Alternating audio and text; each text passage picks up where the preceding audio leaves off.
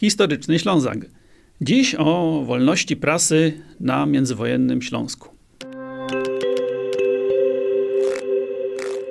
Wolność prasy na międzywojennym Śląsku to bardzo szeroki temat. Dzisiaj opowiemy o jej szczególnie drastycznym epizodzie. Epizodzie, który jest mało znany, chociaż bardzo przypomina historię, która miała miejsce w roku 1938, a o której mówiła cała Polska. Tak zwaną sprawę dziennika wileńskiego albo Stanisława Cywińskiego. Stanisław Cywiński na nieszczęście dla siebie napisał tekst, w którym niepochlebnie wyraził się o Józefie Piłsudskim. Był rok 1938.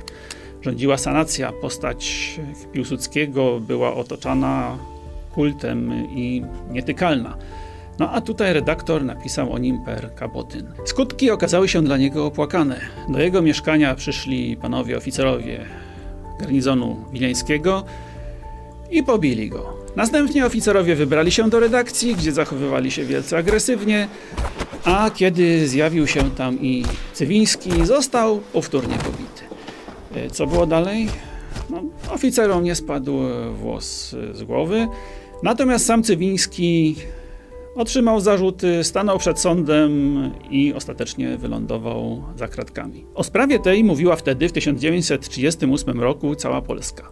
Ale co ciekawe, dużo wcześniej, w roku 1927, do bardzo podobnego zajścia doszło na Śląsku. Głównym bohaterem był słynny później Henryk Sławik, redaktor naczelny Gazety Robotniczej. Pewnego dnia w Gazecie Robotniczej ukazał się artykuł informujący o zdradzie oficera Wojska Polskiego. Oficer ten, pochodzący z Wielkopolski, uciekł do Niemiec i zdradził Niemcom polskie tajemnice wojskowe.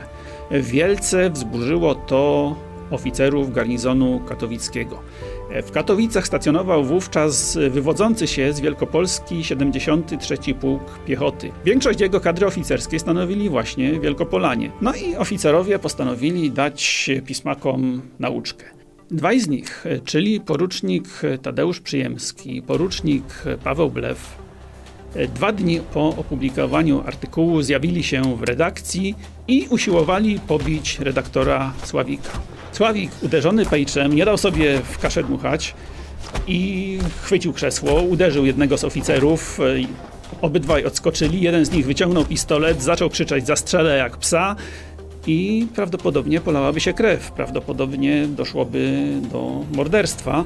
Na szczęście w drzwiach pojawił się Józef Biniszkiewicz. Józef Biniszkiewicz, czyli nie byle kto, znany polityk, poseł. Ktoś, y, kogo widok zrobił wrażenie na oficerach. Obydwaj panowie opamiętali się i opuścili redakcję. Prawdopodobnie, gdyby nie to nagłe zjawienie się Biniszkiewicza na ulicy Teatralnej, doszłoby więc do tragedii. Tak? Na szczęście cała historia właściwie się zakończyła.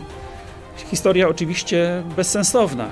Panowie oficerowie czuli się tutaj najwyraźniej bezkarni. Można było przecież zachować się inaczej, można było porozumieć się z redaktorem Sławikiem, można było przekonać redakcję, by napisała artykuł o tym, że oficerowie z Wielkopolski są zupełnie inni niż ów zdrajca, który przeszedł na niemiecką stronę. Można było jednym słowem współpracować z prasą i robić wojsku polskiemu pozytywny PR a nie stwarzać sytuacji konfliktowej. No nikt najwyraźniej wtedy o tym nie pomyślał. Na szczęście, przypadkowo zapewne, w redakcji Gazety Robotniczej nie doszło wtedy do tragedii. Historia dopisała bardzo ponury epilog tej sprawy. Żaden z czterech uczestników tego zajścia, ani Sławik, ani Blew, ani Przyjemski, ani Biniszkiewicz, nie przeżył II wojny światowej.